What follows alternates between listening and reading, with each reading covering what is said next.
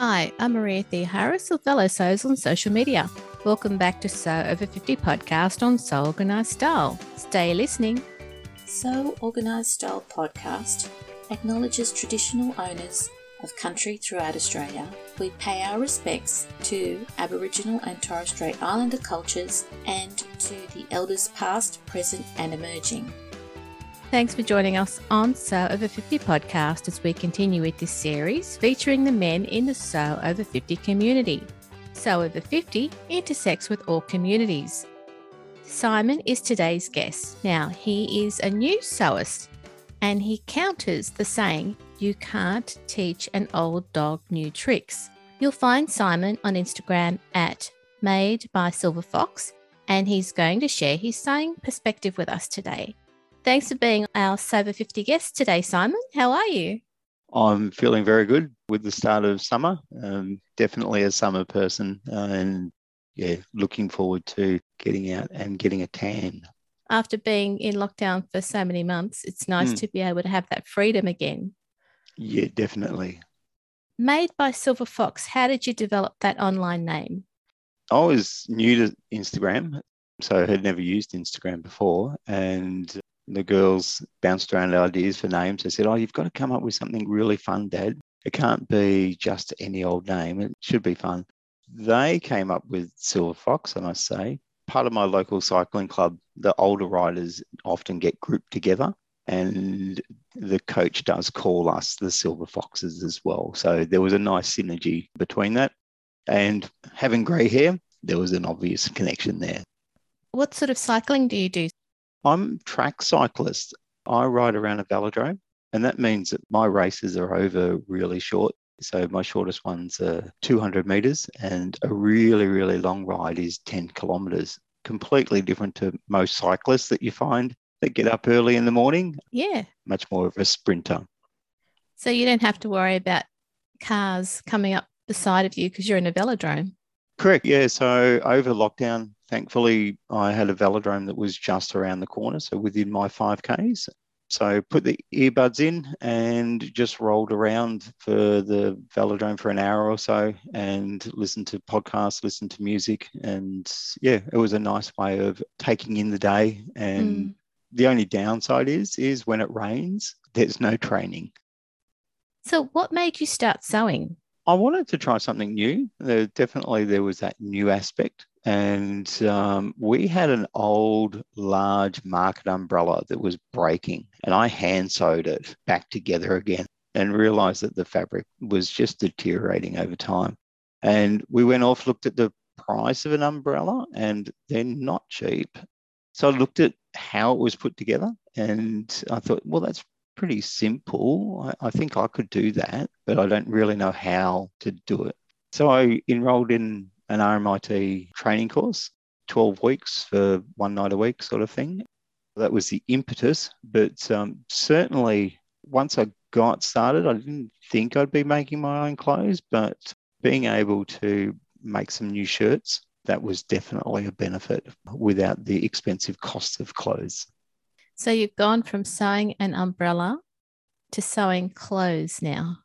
And I haven't even made the umbrella yet. because we were in lockdown, we didn't need it last year. Yeah. My hand sewing was enough to get the umbrella through that summer, but it definitely deteriorated before this one. Yeah, I get the um get the fabric at the end of this week and uh, need to make it for Christmas time. Ah, so now you've got a deadline. I do have a deadline. Yes, yeah. Much easier to work to deadlines than I sometimes leave things on the side and have multiple projects going and come back to them. Okay. You learnt how to sew by going to an RMIT course. Yeah, which was really good actually. It was a group of about 10 people or so. Most were new sewers. And we got about halfway through. So we made a little skirt for my daughter that had a zip in it. So that's the only one thing I've made with a zip. And COVID happened and lockdown happened. And essentially the course cancelled. So from there, I've just really learned self taught, reading instructions. I'm big on instructions, on well written instructions, And I think it's sort of like a recipe where you've got to read the whole instructions first and then go back onto the details. Because I got caught a lot at the start where I, I would look at an instruction and it was just mind blowing. I just didn't understand what was needed, what was the next step. And so I'd make things and then I'd have to unpick them because I'd sewn them the wrong way. I think everyone's done that, cut the wrong piece out of the wrong area and or cut it the wrong direction and put it together and go, oh, what does that look like? and I can tell you it continues on throughout the whole of your sewing career. Oh yeah, I've certainly found I've certainly found that that yeah, two years experience is not enough to not enough to stop making rookie mistakes. Certainly. Now that you've started sewing, has finding patterns in the styles that you want to wear been a challenge? I have one pattern which I've done to death, which I cut out little pieces of fabric of patterns of the fabric that I use, and I put that into the pattern envelope. And so I've looked back on a couple of my big brand ones and I realize I've made 10 shirts out of the one quick sew. But I think, yeah, shirts are interesting. I think because I was, when I started sewing, I was a little bit on the larger side. And so I went for the more looser fitting clothes. So I steered away from the more fitted clothing. It's interesting. I think you see patterns for things that you don't want, and you don't see patterns for things that you do want. So you see lots of those ones that you don't want. So I saw lots of things for really fitted and athletic bodies, and yeah, not so many for my size and my shape. So I stuck with the ones that work. I've struggled to find a men's bomber jacket that's a one piece that I, I've been looking for. And I find maybe it's just that newness to sewing that I can't look at it and say, oh, that just turns around into this. Unless it has the furry collar on the image, I just bypass it. So when you're looking at a pattern, yep. do you look at the graphic or do you look at the line drawing when you make your decision? Probably the graphic. Yep. Yeah, because the line drawing still doesn't ring in my mind that well. Okay. I do use the line drawing to see how many pieces there are, for example. So if there's, you know, that the back is made up of three pieces, then I'll probably steer away from that. If I see that there's lots of features on the seams and things, then I'll I don't do things that aren't functional. So I leave a lot of those extra pieces out. On a lot of my shirts, I don't even do a pocket because I don't put things into my pocket. So therefore, I don't add a pocket on. So if I see a pattern that's got lots of lines on it, I'll go, that's probably got a lot of work to it. So I'll pick the one that's got least amount of work to it. Okay. There are definitely images, and I'll say the Ilford jacket, the image on the Ilford jacket, that was the piece that got me to pick that one. Yeah, I've heard a few people say some really good things about the Ilford jacket. Mm, mm.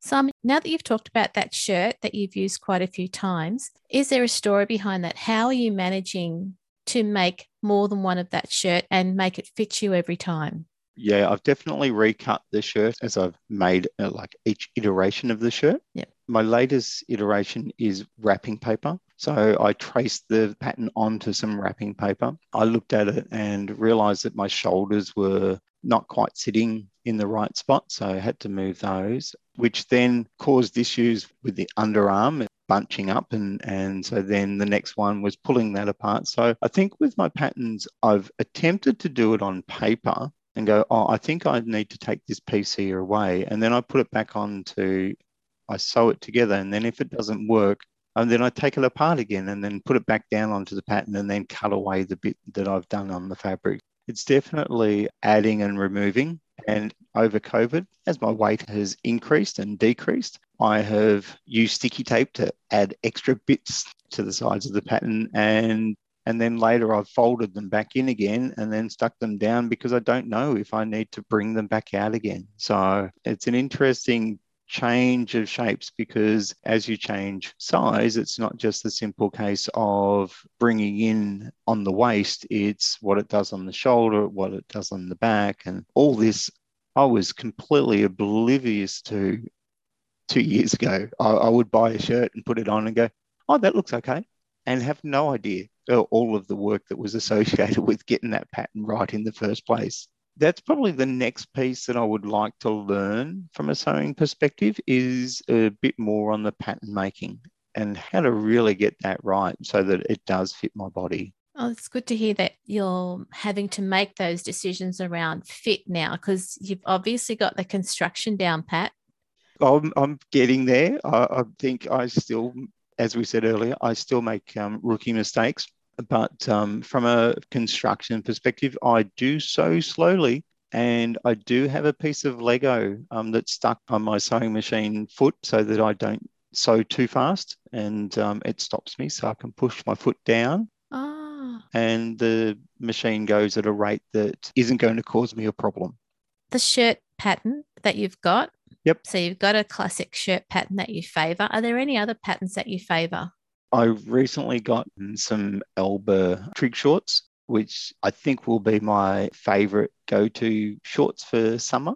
I've got the Sanders button up shirt as well, which I'm waiting to make so I can make the pair, but I'm not sure whether to make the pair or matchy matchy. Is that too much or not? But um, yeah, definitely yeah, I'm starting to see more on the independent brands. And I think from that side, just doing some internet searches. And, and there's actually been i don't know if it's a new thing or whether i've just seen it but they seem to be new a relatively new lists. And i do searches for top 10 male patterns for example and someone else has done all that work to find all of those great patterns and bring together. I think, like everyone, I bought some thread theory and put some of those to use, especially the more relaxed, the pajama pants and whatnot to, yeah, while we were sitting at home, I wore a, a number of those. I probably still go to Spotty a lot, and when their patterns are on special, then I'll tend to pick out a few there. There's not many varieties of men's shirts or jackets or pants. They're all very similar. So I don't only make clothes for myself, I probably make more for other people than I do for myself. So my wife and daughter um, have both been recipients of many of my sewing endeavours, and so have a lot of colleagues at work for baby clothes. So I make a lot of baby clothes as well. So that's probably where I see more patterns, is more in, in that sort of space. But look, I let the girls pick a pattern that they find in a store. Often I do a lot of pattern matching as well. Yeah, I've used newspapers and, and wrapping paper to pattern match my wife's pinafores or overalls or dresses, those sorts of things. Yeah, and when we've bought patterns for the girls, they tend to end up sitting in the cupboard, I must say. We buy them with all intent, but they're still sitting in the cupboard. They're waiting for that fabric to arrive to match with it, maybe. Yeah, we've bought some fabric too, as well. Okay. And that's sort of sitting in the cupboard as well. I think it's just uh, when I buy fabric, I probably turn it around quicker because I'm buying it for myself and I know what I want. And I go, oh, that's what I want. And it's sitting there and it, and it rings out to me and says, please make me into a shirt. It's good to hear that fabric talks to you as well. It's not just me. Mm, yeah, yeah. That's a funny one because I buy it and then as I'm making it, I get a real connection with the fabric as I'm making it. And yeah, there's sometimes I've bought fabric and thought, oh, yeah, I think that will work. And by the end of it, it's the best fabric ever. You know, there's something about it. When fabric has been in your hands for a number of hours and, and you're turning it and moving it and putting it down, and, and especially when you're matching patterns as well, yeah, matching the geometrics, then that's when you sort of go, yeah, this is my pattern. This is my fabric. There, there's something really special about it. Oh, it's good to hear. Mm. Is finding fabric for yourself a challenge? It doesn't sound like it, but it might be. Not really. Very early on. And I think it was because of the shirts I would buy, which was Windsor Lane. So I used to buy a lot of Windsor Lane tops, which is a, a local Melbourne manufacturer. And they use Liberty Tana Lawn. And I must say that's sort of like that's my go-to. I know what it feels like, I know what it's going to look like, and I know how it's going to drape that's a really easy one. And I feel comfortable and confident enough to buy that online. Other fabric, not so confident and, and comfortable. Other fabric, I'll, I need to go in, into a store and pick it up and feel it and see how it sits. I've read pieces on being able to tell what fabric is what, but it, it just doesn't sit in my mind. It's in one ear and or in one eye and out the other. And yeah, so I'm definitely happy that stores are open again and I can go to and pick them up. I'm just starting to understand the difference in weight on denims. And that's probably a really good one because you know, I bought some denim for a pair of shorts, which was more of a jacket, and it became a jacket. But yeah, I needed to then obviously go buy some more fabric for it for it to become a jacket, but it just wasn't suitable for a pair of pants. And uh, yeah, as I say, now that stores are open again, finding the right fabric very easy. And look, I, I also find that people in stores are very handy and very helpful whether it's the old bloke standing there in the in the middle of the room sort of going ah and they just come over and say you know do you need a hand yeah it's a good strategy it is and i just say yes please yes this is what i'm after and i explain what type of garment i'm, I'm looking at making and then they'll take me across and they'll say no actually i want something with a little little bit brighter or a little bit more floral then they take me over to the other section. They take me over to the old beige man's clothes. And then we get redirected to the no, actually, I want something a little bit lighter and brighter. And so they take me over to the florals. Oh, good. Before we came onto the podcast, we were talking about digital fabrics and a painting. Can you tell us that story? my sister-in-law painted a, a, painting for my wife and i looked at it and i thought gee that would make a really nice fabric so i took a photo of it on my phone sent it off to a digital fabric maker, and we realized that no, a phone's not a great way of taking a photo for digital printing. So took the painting out into the sun and got it into all nice and bright and took the photo with the camera and, and we turned it into some samples. And I ended up, I got it printed into some activewear and I did two sizes. One was 200% and the other one was life size. So we can use one for the top and one for the bottom, so they could be slightly different. And um, yeah, I ended up, that was my first active wear, which was my first introduction to a walking foot as well. Yes, active wear is completely different to sewing the fabrics I've been working with. My Insta photo looks great there's a couple of tucks and some some reworks that in the background to make it look like it fits really well. So yes, again, I've got to just learn how is it negative aspect? Is that uh, oh negative ease? Negative ease, yeah, yeah. I've just got to now learn this new skill. But yeah, look, the digital printing was fantastic. Nextate was the was the group that I used for my printing, and they were able to help me through. And we've now taken and I'll round this back finally to the umbrella. They've printed up some canvas for me with some candy striped large print, which I'm going to be using for the umbrella. So, yes, it's taken a long while to finally get back to that umbrella. We just recently got some terry toweling and some canvas printed. So, we'll have market umbrella with matching towels. And that's my gift for my wife for Christmas, but don't tell her. no, she's not allowed to listen to this podcast until after Christmas. And yep. then hopefully we'll see those photos on Instagram after Christmas too. Yeah, yeah. Look, I, I'm, I do enjoy the aspect of Instagram of feels like a finishing process. It feels like, hey, now I've done it and I can show people. There's some fun on my Instagram of we did a Bay City Rollers outfit the other day and I was sewing that half an hour before I was due to leave the house and so we were a little bit late. And I think, like most home sewers, I was pulling thread out and and snipping it as we were driving to the venue. It was pretty cool. You got to wear it though, so that's the key thing. Yep, yep. Yeah. There's more from Simon Turner in the next episode of Sew Organised Style podcast for Sew Over 50. This episode of Sew Over 50 podcast on Sew Organised Style was produced by me, Maria Thea Harris, with permission of Simon, sound by bensound.com. You can subscribe to Sew Organised Style podcast, but with an S, not a Z, on all good podcast apps. Please give us a five star rating and review wherever you listen to us. Make sure you go back and listen to our Sew Over 50 podcast archive and catch up on this series about the men who sew.